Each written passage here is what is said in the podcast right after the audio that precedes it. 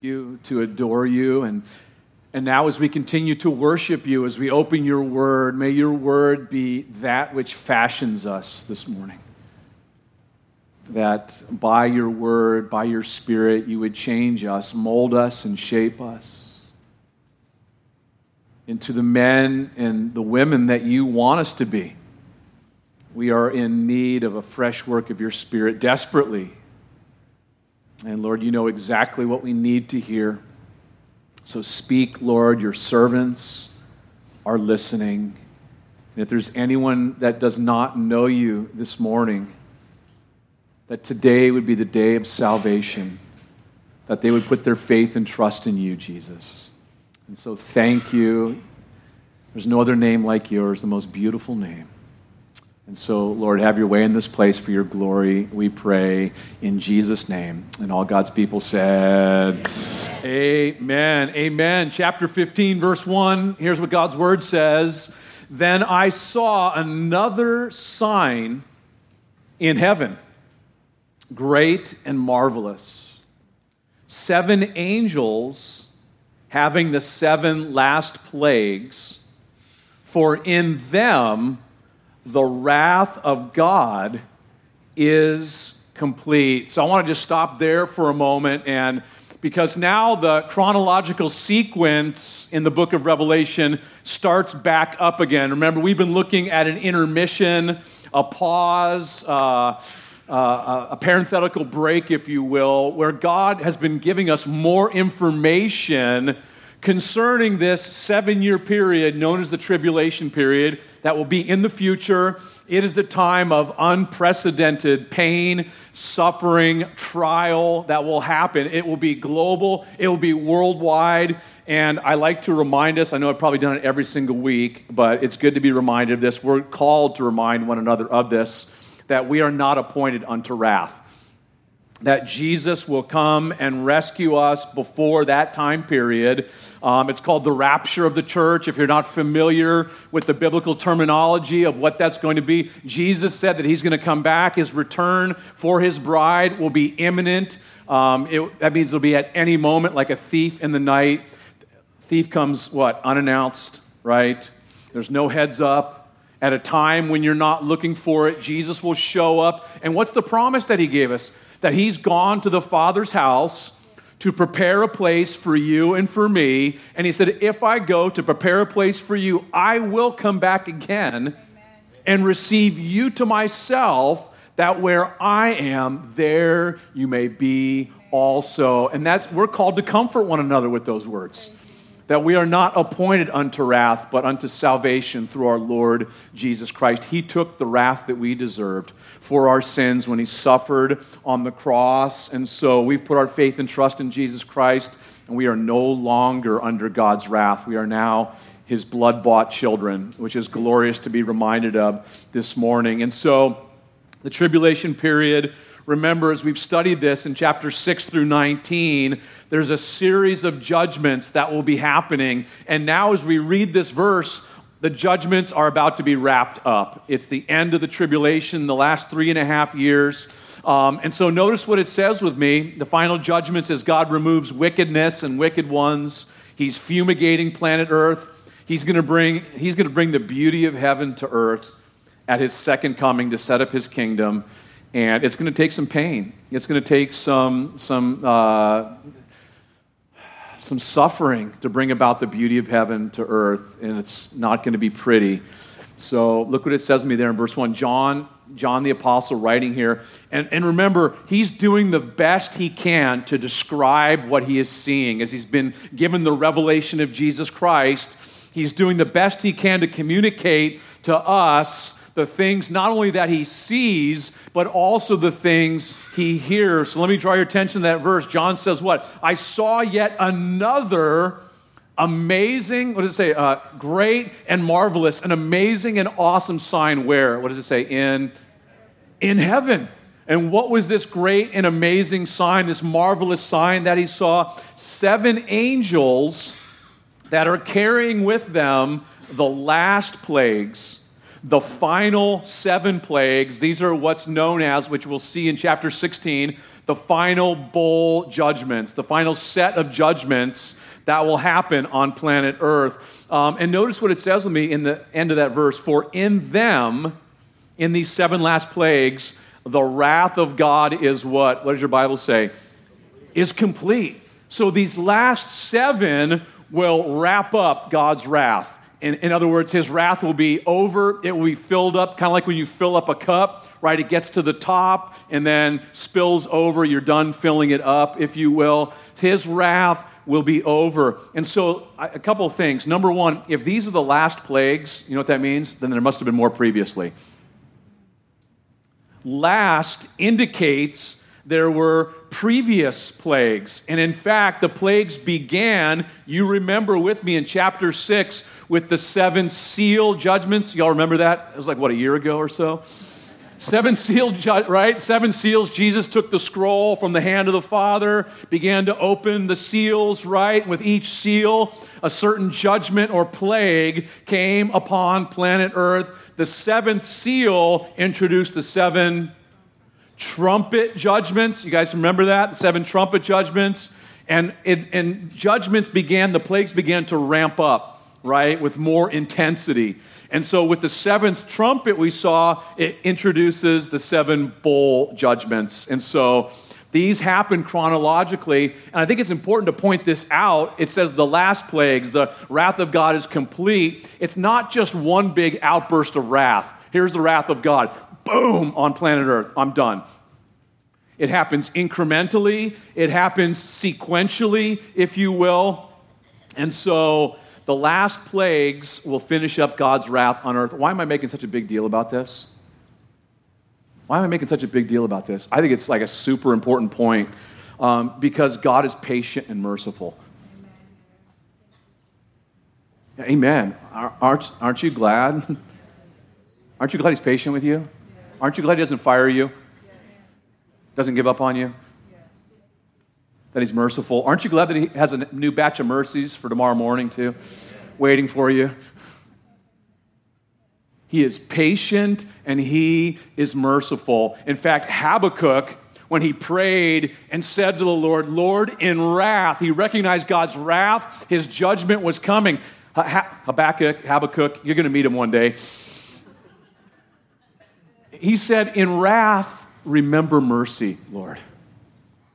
I was reading in Isaiah this week, in Isaiah chapter 5. I almost fell out of my chair because Isaiah is speaking to his people, to the nation of Israel, and it sounds just like us in the United States, just like our culture, calling good evil and evil good, and wickedness ramping up off the Richter, um, people hurting one another man hurting man, evil abounding and growing worse and worse and worse.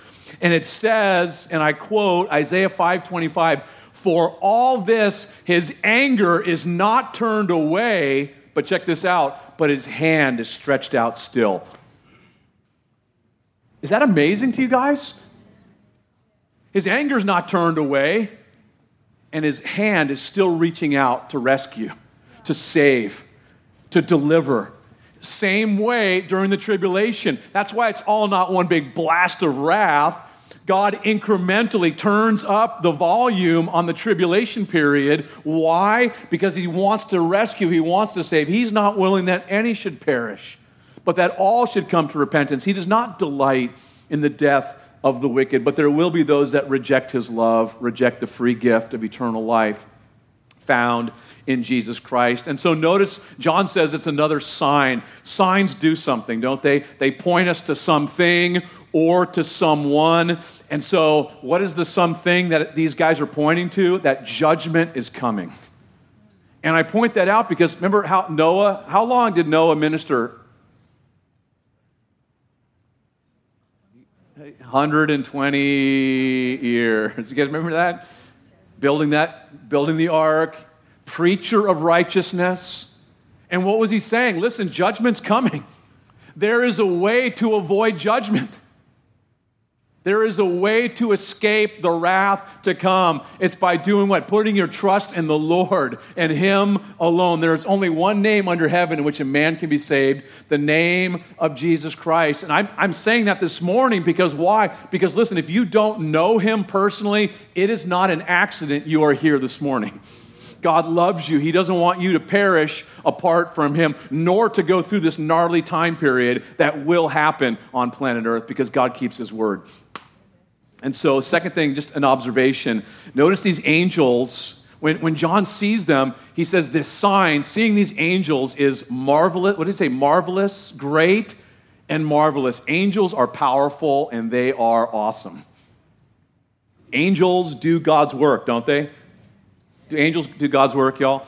Yes. Last verse in the first chapter of Hebrews, if you're taking notes. Last verse, Hebrews chapter 1, the author tells us, God tells us, that angels are ministering spirits that minister to those who will inherit salvation. Who inherits salvation? Anybody in this room? That's us.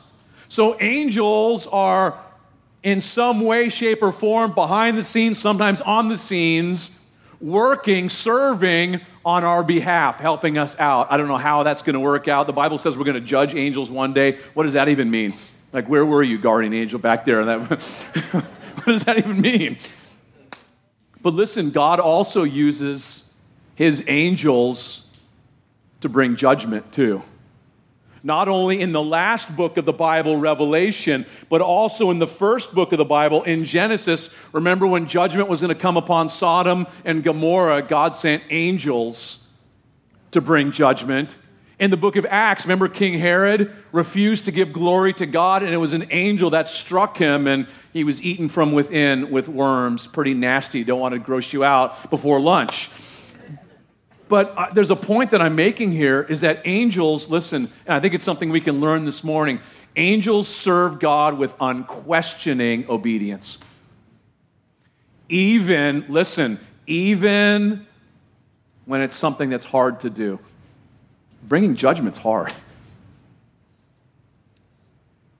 And I think about in our lives when the Lord asks us to do hard stuff, not necessarily bringing judgment, but the Lord asks us to do hard stuff sometimes, doesn't He? To choose to forgive, to choose to give grace, to turn the other cheek, to go the extra mile. And the beautiful thing about Christianity for us, guys, is the greatest Christian that ever lived is living in your heart and in my heart. And He empowers us to do that, to help us to do that as we take that step, as we trust and obey, we take that step of faith, and we find what, coupled with His commandments, is the enablement, the power of the Holy Spirit to do what He asks us to do. And so, angels, they are, listen, angels, they're awesome, they're powerful, but not as awesome and powerful as Jesus. In fact, it also tells us in the book of Hebrews that angels, all of them, all the angels of God worship Jesus. Amen. And so, we'll talk more about that later. Look at verse 2 with me. Verse 2. What does John see next? And I saw something like a sea of glass mingled with fire, and those who have the victory over the beast, over his image, and over his mark, and over the number of his name. Where are they? Standing on the sea of glass. What do they have? Having harps of God, they sing the song of Moses, the servant of God, and the song of the Lamb, saying, Great and marvelous are your works, Lord God Almighty. Just and true are your ways, O King of the saints. Who shall not fear you, O Lord, and glorify your name? For you alone are holy for all nations shall come and worship before you, for your judgments have been manifested. This is so awesome. So we catch a glimpse of what's going on in heaven. We learned some more stuff this morning about what heaven is going to be like for us as God's children, as the followers of the Lord Jesus Christ. Well, let's break this down. Look at verse 2. John, again, doing his best to describe what he sees next. And he says what? He says it's something that looked like a sea of glass, this glassy body of water. If it's a glassy body of water, is it turbulent? No, it's kind of like what water skiers, they like a nice placid, right? Nice mellow water. That's the picture here. Peaceful, calm, but also it says mingled with what? What does it say? Mingled or mixed with? Mixed with fire also. And by the way, back in chapter 4, I think it's right around verse 6, John saw this similar scene, this sea of glass, and it was all around the throne of God. So this is a heavenly scene. And who does he see? He sees the tribulation saints standing victoriously on this sea of glass. This is isn't that a beautiful picture? Tribulation saints, these are the ones, these are the people, our brothers and sisters that give their life to Jesus. They surrender their lives to Jesus after the rapture during the tribulation period. I guess tracking with me? There's a bunch of people, tribulation saints we call them, that get saved during the tribulation. And we're given some information here too. Number one, they made it to heaven. Isn't that good news this morning? They made it. Hallelujah. Do you know that you're going to make it? Are you trusting in Jesus this morning? You're going to make it. Your life is in his hands, your times are in his hands. But the world viewed them how? As a bunch of losers. The world viewed these people just like us often too. People view us as losers. You follow who? Jesus. You believe that? You believe that Bible? Yeah, every word, man. Yeah, I'm going to follow him. Yeah, I am a loser but I'm victorious in Christ Jesus. Well, I'm going to cancel you. I'm already canceled. It's, uh, it's no longer I that live, but Christ who. I'm crucified with Christ. I'm crucified to the world, the world to me. My life's done. It's hidden in, in, in God with Christ. And so, from the world's perspective, they're a bunch of losers. They didn't take the mark, right? They didn't do what everyone else is doing. Come on, everybody's doing it. Everybody's taking the mark. Everybody's following. Look how cool this guy is, the Antichrist. He's so groovy. Look at him. Who is like him? Who's like the beast? Remember that when he, when he, when he rises again from the dead somehow? But from God's perspective, what does it say? They won. They are victorious. And I look at this this morning that what about from our perspective? Is death a victory to you? Before you answer that, is death a victory to you. I ask that because we are so into self preservation, our lives, preserving our lives, saving our lives. Jesus said, Don't save your life, lose your life for my sake if you want to find life and life eternal. Remember what the Apostle Paul said? I think it's in Philippians chapter 1. The Apostle Paul said, He said, For to me, to live is Christ, and to die is gain. But if I live on in the flesh, this will mean fruit from my labor. Yet what I shall choose, I cannot tell. I don't know what's best, for I am hard pressed between the two, having a desire to depart and be with Christ, which is far better. Nevertheless, to remain in the flesh is more needful for you. Do you guys catch what Paul's saying there? He's like, for, for to me, I don't know about you. But for to me, to live is Jesus Christ, to live full on for Him, to sanctify the Lord in my heart. He's number one. I'm living for Him each and every day, following Him wherever He leads. And guess what? But to die is gain. It's, that's a victory for me. It's not a bummer. The best is yet to come. I'm hard pressed between the two. I desire to go home to be with the Lord, but what's best right now is for me to be with you, to minister to you. I think that's so beautiful as he says that there. And as we study our Bibles, as we get to know the Lord, as we as we know his plans and his purposes, it is so freeing to know that Jesus conquered death for you and for me. He said, Because I live, so you too shall live. Because so many people, even myself included, before I got saved, live in bondage to the fear of death. What's going to happen? Where am I going? I think I'm good with the big guy upstairs. Listen, if you're calling him the big guy upstairs, you need to make an adjustment and repent. Because he's the Lord God Almighty, not the big dude upstairs.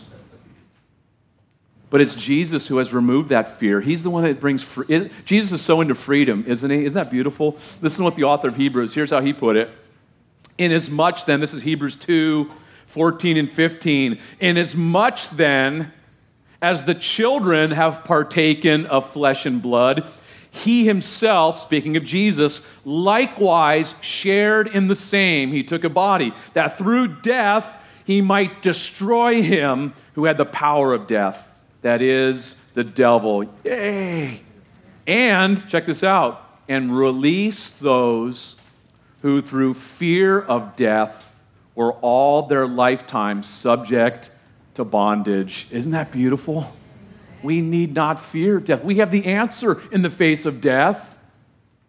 And what is it? We put our faith and trust in Jesus Christ. And I can know my last breath here will be my first breath with Him. Because to be absent from the body is to be what? Present with the Lord. Did you notice it's mentioned they have victory over four things in that verse? Four things they have victory over. Number one, what does it say? The beast. Who is the beast again?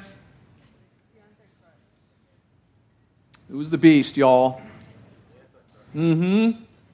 The Antichrist. They got victory over the Antichrist. Number two, his image. Remember, it was the false prophet, right? That put together this, this, this, this image of some sort that comes to life right? Perhaps even put in the Holy of Holies, and, and, and as, the, as the Antichrist demanded to be worshiped in the rebuilt temple, this idolatrous statue or robot or whatever it is is put up, and everyone was forced to bow down and to worship this idol. And they said, What? We're not going to follow the Antichrist, we're going to follow Jesus Christ. We're not going to bow down to any idols. And then look at third. They didn't take the mark of the Antichrist on the right hand or on the forehead. And remember what would happen if you didn't do that no buying, no selling, sure death for you, being beheaded. And then four, look at, it. they didn't do what? They didn't take the number of his name. What was the, what was the number of his name? 666. In other words, you become just a number. Not different numbers, you become just a number. Can I remind us that you're not just a number, that you are precious and valued in God's sight. You are fearfully and you are fearfully and wonderfully made. You're not just a number. And that's what these people were saying. I will, I will praise him. I'm fearfully and wonderfully made. You're not going to attach a number to my life like everyone else. I'm different, but I belong to the Lord. And they chose, they made the choice to follow the Lamb, Jesus Christ, wherever he leads. And listen, the world calls us losers. The world says we're narrow minded. Listen, Jesus said something about being narrow minded, didn't he? Did Jesus say something about being narrow minded? In fact, he said it I am the way, the truth, and the life. No man comes to the Father except through who? Through me. But Jesus told his committed followers enter by the narrow gate. For wide is the gate and broad is the way that leads to destruction, and there are many. That's scary. There are many who go in by it. Because narrow is the gate and difficult is the way which leads to life, and there are few who find it. Jesus said it, right? And people call us that. You're bigoted, you're narrow minded, and, and this and that. I'm glad that He has made a way for us to be saved, to be rescued. And so choose the narrow way. It's hard, it's difficult, but that's where life is found, gang. That's where life is found, and it leads to eternal life. And even now we have victory when we follow Jesus. He's the one who upholds us, right? He's the one that he's the one that's able to keep us from stumbling in our journey with him as we look to him and his word. But notice something else about these saints, these victorious ones. What do they have in their hands? What to say at the end of the verse? They have what? They've got harps. These victorious ones have special instruments, God's harps, to do what? To produce amazing worship in heaven. Can anybody here play a harp? Just checking. We used to have someone that, that before they moved. Do you know you could be able to play a harp? Isn't that cool? No? with distortion, just not miss. You know, this tells us something else. God has harps to give, but we're going to have new bods, new skill set. Isn't that beautiful? They got, remember, they got, they were jacked. They got beheaded, messed up, right? Because they didn't take the mark of the beast and follow the Antichrist, and they got new bods. Can I just remind us, you got a new bod waiting for you also? Doesn't excite too many of you? Just wait, you know. right? You get out of bed now, it's like snap, crackle, pop.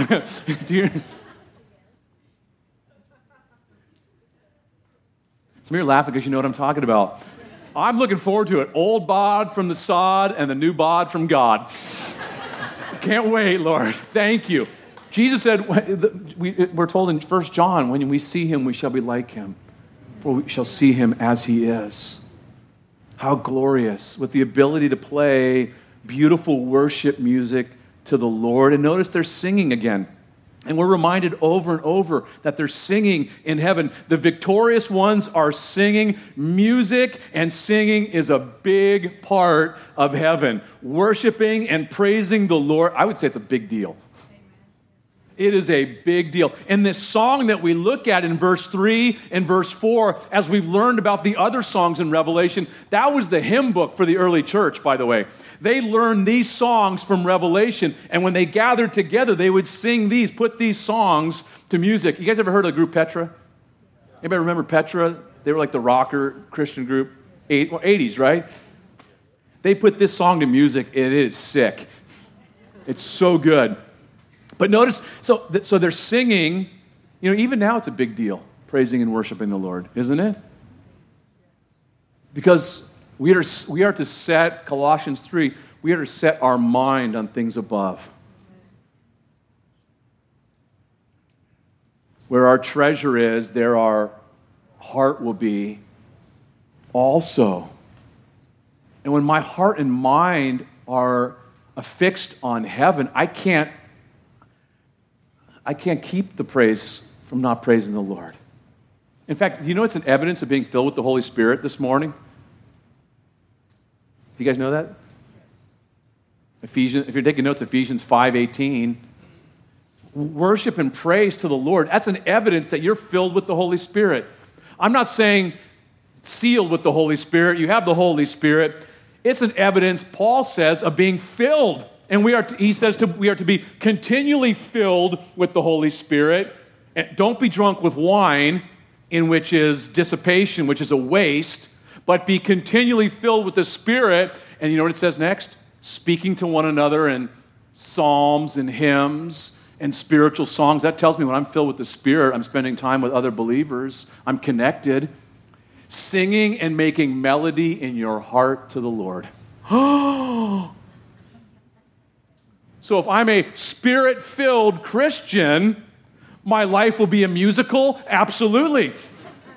What's coming out is I'm praising the Lord, I'm singing and making melody in my heart. He's hearing the melody. Even though my voice is jacked up, it sounds beautiful to him. Amen? You used to tell me my, my voice is bad. Okay, okay, that's cool. Pray for me. People, you know, people call the church, and you know what they say? Hey, is this that church on Carnegie? I think it's Carnegie Cemetery Road. Is that a spirit filled church over there? Uh, yes, sir. I hope it is. I hope, I hope everyone this week is spirit filled. That they've come to the Lord and said, Lord, fill me up. Because listen, being spirit filled is not a title, it's a condition.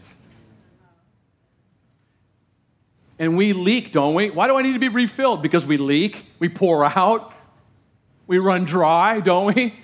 And so I come to the Lord and say, Lord, fill her up. I come to his I come to his divine gas station. Lord, fill me up. I'm running on empty. Lord, fill me up. What's coming out of me is not songs of praise and not speaking psalms and hymns to everybody. It's more like Buffalo Bayou water coming forth. And Jesus said, Come to me and drink, and out of your heart will flow rivers of living water. Our life becomes a refreshment to others, and it blesses the Lord as we're singing to Him. And so, singing, I would say, is a big part of our walk with the Lord. And praising Him. We too are victorious, aren't we?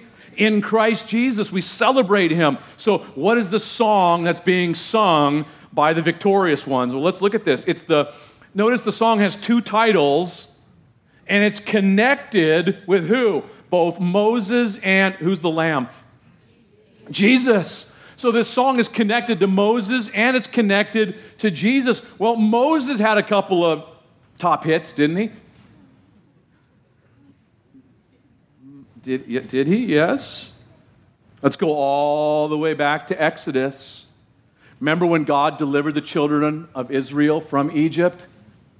They get out into the wilderness right at the Red Sea. You remember this? At the Red Sea? They're pinned down. They've got water in front of them, and behind them, here comes Pharaoh and all the boys on their chariots. Here comes the army. They're toast. We're done. They cry out to the Lord. Did the Lord come through? He parted what? The Red Sea. And the children of Israel cruised across on dry land.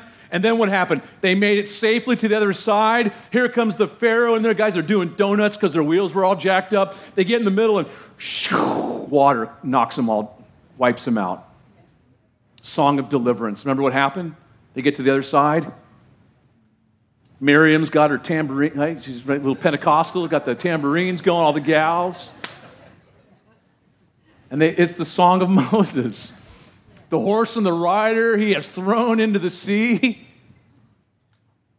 And, by the way, there's people that question that, like theolo- deep theological thinkers. They say it couldn't have been the Red Sea. It was in this location. It was actually the Reed Sea, and the water was about that deep. And you know what I say to them?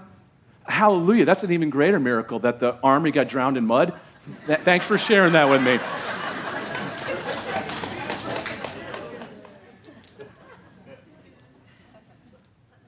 Moses had another top hit. Remember the other one? It's right before the children of Israel went into the promised land under Joshua's leadership. And if you're taking notes, you can find it in Deuteronomy 32. It has a, that song has more of a prophetic edge. It, it proclaims the Lord's greatness, his works, his ways, but also it has more of a prophetic edge to it. Moses also wrote Psalm 90, another song of Moses. But then it's like, what about this song of the Lamb? When did Jesus sing a song? Did Jesus sing a song ever? Did Jesus sing a song ever? Listen, if you're sleeping right now, don't try to fake me out, by the way. Like you got the, because I know which one of you sleep in this place. You know what happens? I look that way, and you know what happens? Here's, here's what happens. Amen, Pastor. and it's in the wrong, it's in the wrong place. The amen.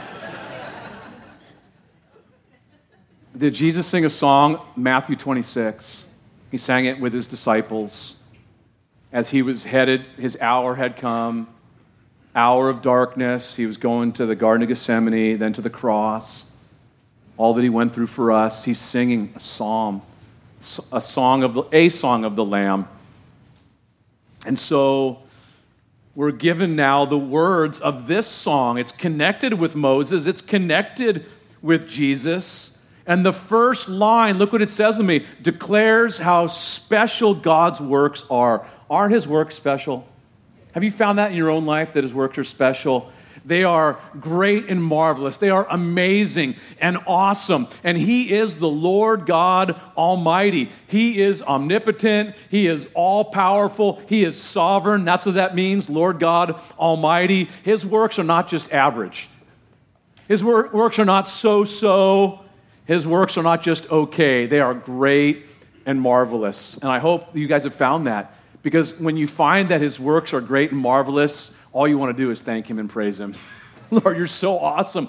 Thank you. Thank you for rescuing me, Lord, the work that you did. Remember the demoniac? You guys remember the demoniac at Gadara that got set free? You guys remember that? Jesus sent the demons into the what? The swine, swine lake, right? That's the story. Deviled ham. You guys heard this already? Okay. I, I heard another one mass case of suicide into the. but no, remember, Jesus sets him free. And what did he want to do? He says, Lord, take me with you. I want to just be with you. And what did the Lord say to him? No. I want you to go home to your friends, the people you hung out with, and go tell them how the Lord has had mercy on you and all the great things he's done for you. You go tell them. Want, want to know how to share your testimony right there? Has God had mercy on you? Has God done great things in your life? Great and marvelous works? That's something we can share to testify about. And so, number two, the second line declares how special God's ways are. So it goes from speaking about God's works now to his ways, how special his ways are. They are always what? Just and true. They're always right on and they're always error free, just like him. He is always right on and he's always perfect in everything. He never makes mistakes. You guys believe that? He never makes mistakes.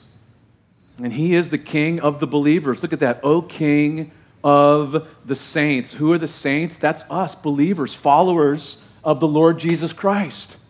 Remember the thief on the cross? Started out ragging on Jesus and then he had a change of heart, right? He repented and said, Lord, remember me when you come into your kingdom. He has a change of heart, a change, a, ch- a change of mind, a change of direction. He couldn't get down and get baptized or do good works. All he had was what? His heart and his lips to confess. And what did Jesus say? Surely, Surely, surely, assuredly, I say to you, today you will be with me in paradise. You'll be with me in heaven. You're part of my. He said, I want to be part of your kingdom, Lord. And Jesus said, Absolutely, today you're going to be with me in my kingdom. And so his ways are not flawed, they're not corrupt, they're not crooked. Everything, listen, everything he does in your life and in my life is right on everything. He never lies, he always tells the truth. And I would say this morning do you know and believe his ways are just and true? Let me ask you again do you know his ways? I think it's, a, it's an important question to ask ourselves. Do we know his ways? Oh, we know his works. Hallelujah. Great and awesome. But the way that he operates, the way that he does things, in fact, Moses prayed that. Moses wanted to see the glory of the Lord. Show me your glory, Lord. And if you go back and study that, he also says, Lord, show me your ways that I might please you in all that I do. Teach me your ways. It's awesome because later in the Psalms, it says about Moses, God made known his ways to Moses, but his acts to the children of Israel. Listen, if you don't know his ways, it's okay. You can ask him this morning. Just like Moses, the servant of God, that amazing servant that we read about, that amazing man of God, he asked, Lord, teach me your ways. I want to know how you operate, I want to know your heart. And then when we do, we find out that everything he does is right on, in accordance with his character, in, in accordance with his word. And so, not just recognizing the stuff he does, but how he does the stuff that he does. Look at the third line, verse 4. A question is asked, and three reasons are given why God should be feared and glorified. Who shall not fear you, O Lord, and glorify your name? What does it mean to fear the Lord? What does it mean to fear? Look, What does fear mean? Does that mean I put my tail between my legs and scamper around? Run away from God? No, that's right, dude. Fear means to have reverent respect, to honor God. What about to glorify the Lord? Uh, we, we hear that, we throw that term out, don't we? Often as Christians. We're just going to glorify the Lord, man. I just want to glorify the Lord. I get that, but what does that mean? Obey Him, yeah, it's more than that. It's to make Him look good, simply. If you want to glorify the Lord, it's to make Him look good. In fact, so what's the question? Who in their right mind would not honor you and make you look good? Because the opposite of fear is to disrespect, to dishonor. The opposite of glorify is to make look bad. And there are plenty of people that diss the Lord and make him look bad. But as God's children, as his people, we should, that a people that honors him, we should honor him and make him look good, shouldn't we? Peter put it this way in 1 Peter 2 9, but you are a chosen generation, a royal priesthood, a holy nation, his own special, if you got a King Jimmy, peculiar people, that you may proclaim the praises of him who called you out of darkness into his marvelous light in light of all that God has done for you and me, making us his very own special people, royal priesthood, set apart for his use. What are we to do? We are to proclaim the praises of him who called us out of darkness into his marvelous light. Hallowed, Jesus said, Hallowed be thy name. His name is to be hallowed in our lives, to be feared to be honored, to be glorified. What are some good reasons to honor God and make him look good? Look what it says to me. There's three reasons right in the text. We don't need to guess. Number one, for you alone are holy. You are the only one who is holy. You are the only one that is set apart from everything and everybody else, everyone else. In fact, there is the creator, and then there's everything else, the creation. He's holy, he's unique. No one else is like him. Can I remind us this morning that his love is holy? Do you know that all his attributes, he's holy? He doesn't love like anyone else, does he?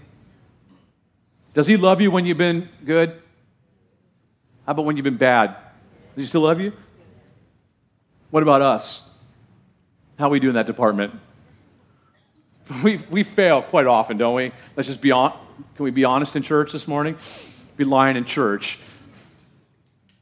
We can fail in that area. But God is holy, His love is holy. How about His care? His care is holy. There is no other care like His care. It is unique, it is glorious. Have you guys experienced His loving care in your life? His provision is holy, it's unique. There is no other provision like it. How He provides and how He takes care take care, it takes care of us. And all of a sudden, out of nowhere, He provides. And I was like, oh, Lord, thank you. How could I ever doubt you? His protection. You guys experienced his, the holiness of His protection? There's nothing like it. I think, how many times, Lord, have you protected me from myself?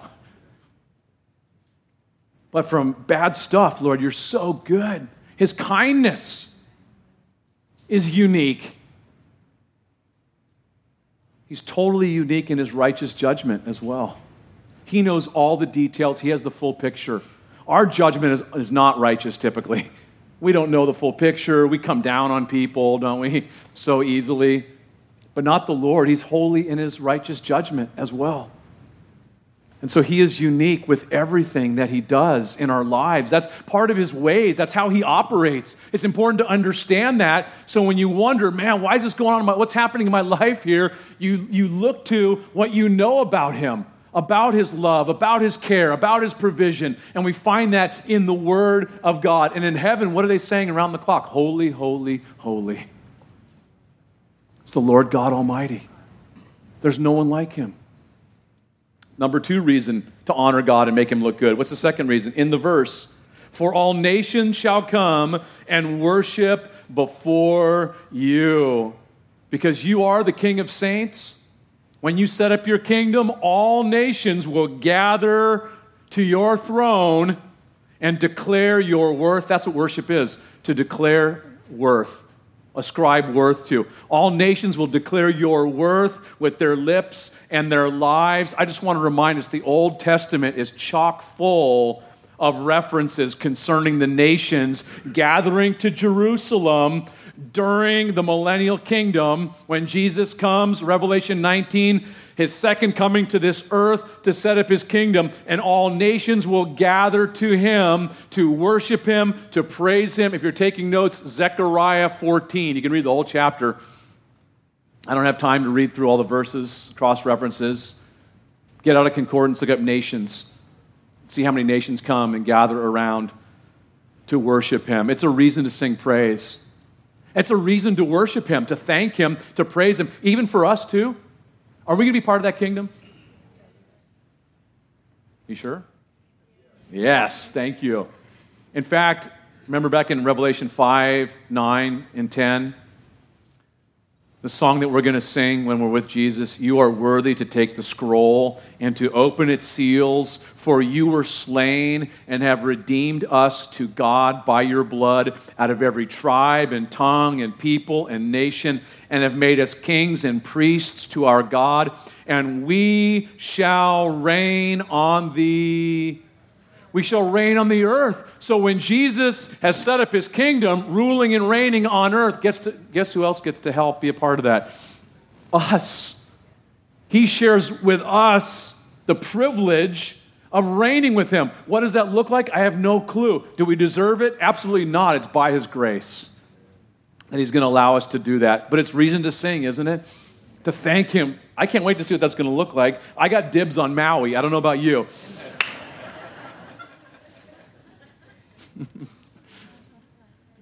Because that's where I got Mauied, Tanya and I. oh, October, 29 years. Thank you, Lord. Yes.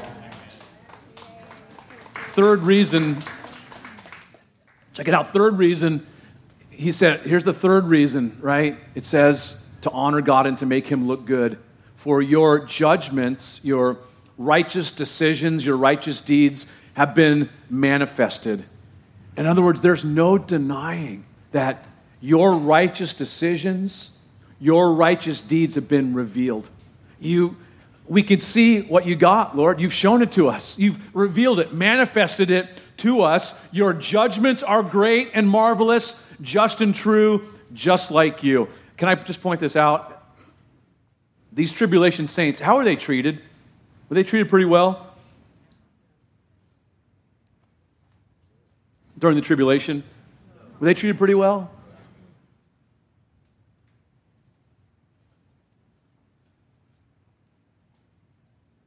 They couldn't buy, they couldn't sell, scorned, mocked, perhaps beaten, martyred. Did they go through some gnarly stuff, would you say? Is that like general consensus? We are in agreement? It wasn't like tiptoe through the tulips and sing kumbaya. It's heavy. And so now they're in heaven.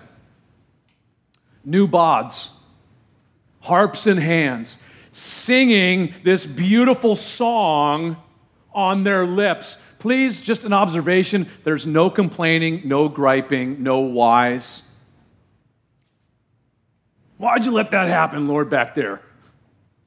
Oh, we followed you. How could you? You guys ever say stuff like that? Why would you allow this? No, again, don't be lying in church. We can do that, can't we? Question God. It's best if you just do it between you and Him, by the way. Be real in your prayers, not be a phony, but just let Him know where you're at. There's no, there's no poor mimes. Because we can get that way, can't we? Have the poor mimes. Things get hard, a little, right? What's our tribulation like?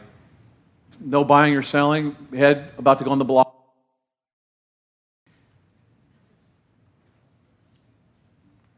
But, but listen, they see the big picture. And as they look back, they're like, Lord, everything you've done is righteous and true. Everything you've done is right on. Thank you, Lord. Praise you. He got it right. God, you got it right. Listen, God always gets it right. Always. What a great song for us to sing. Aren't God's works great and marvelous? Aren't his ways just and true? Hasn't goodness and mercy followed you all the days of your life? Can I just encourage us this morning? There are times, listen, I don't want to like downplay difficulty, tribulation with a small t, not a big T. We go through difficulty. And there are times, listen, I've, I've gone through trials. I'm still going through a trial that it's even hard to tell which way's up. And when there's things that we don't understand, we don't know why, you know what we need to do? Let me encourage you this morning. Here's what we need to do we need to lean on the things we do understand, the things that we do know about the Lord. That He does love you, He does love me, and that He is working all things together for good of those that love Him and are the called according to His purpose all things are working together not for so so or mediocre, for good in your life and in my life. And He's begun a good work in you, He's going to complete that good work. He has plans and purposes for your life to prosper you, not to harm you. We get in problems when we go uh, and do it our own way. And then we start asking, why, Lord, why am I in this jam? Because, Mike, you're a knucklehead, dude. You did it your own way but it's like, okay, I don't understand. I can't tell what's, what's right, what's down, what's up, what's, Lord, I'm getting spun around. You go right back to what we do know about the Lord that He is good. Everything He does is righteous and true. Did you guys notice it's the song of the Lamb and it's the song of Moses? Did you notice the phrase that's attached to his name? What does it say? Moses, the what? The servant of God. Are you a servant of God? Then guess what? This is a song that a servant of God would sing.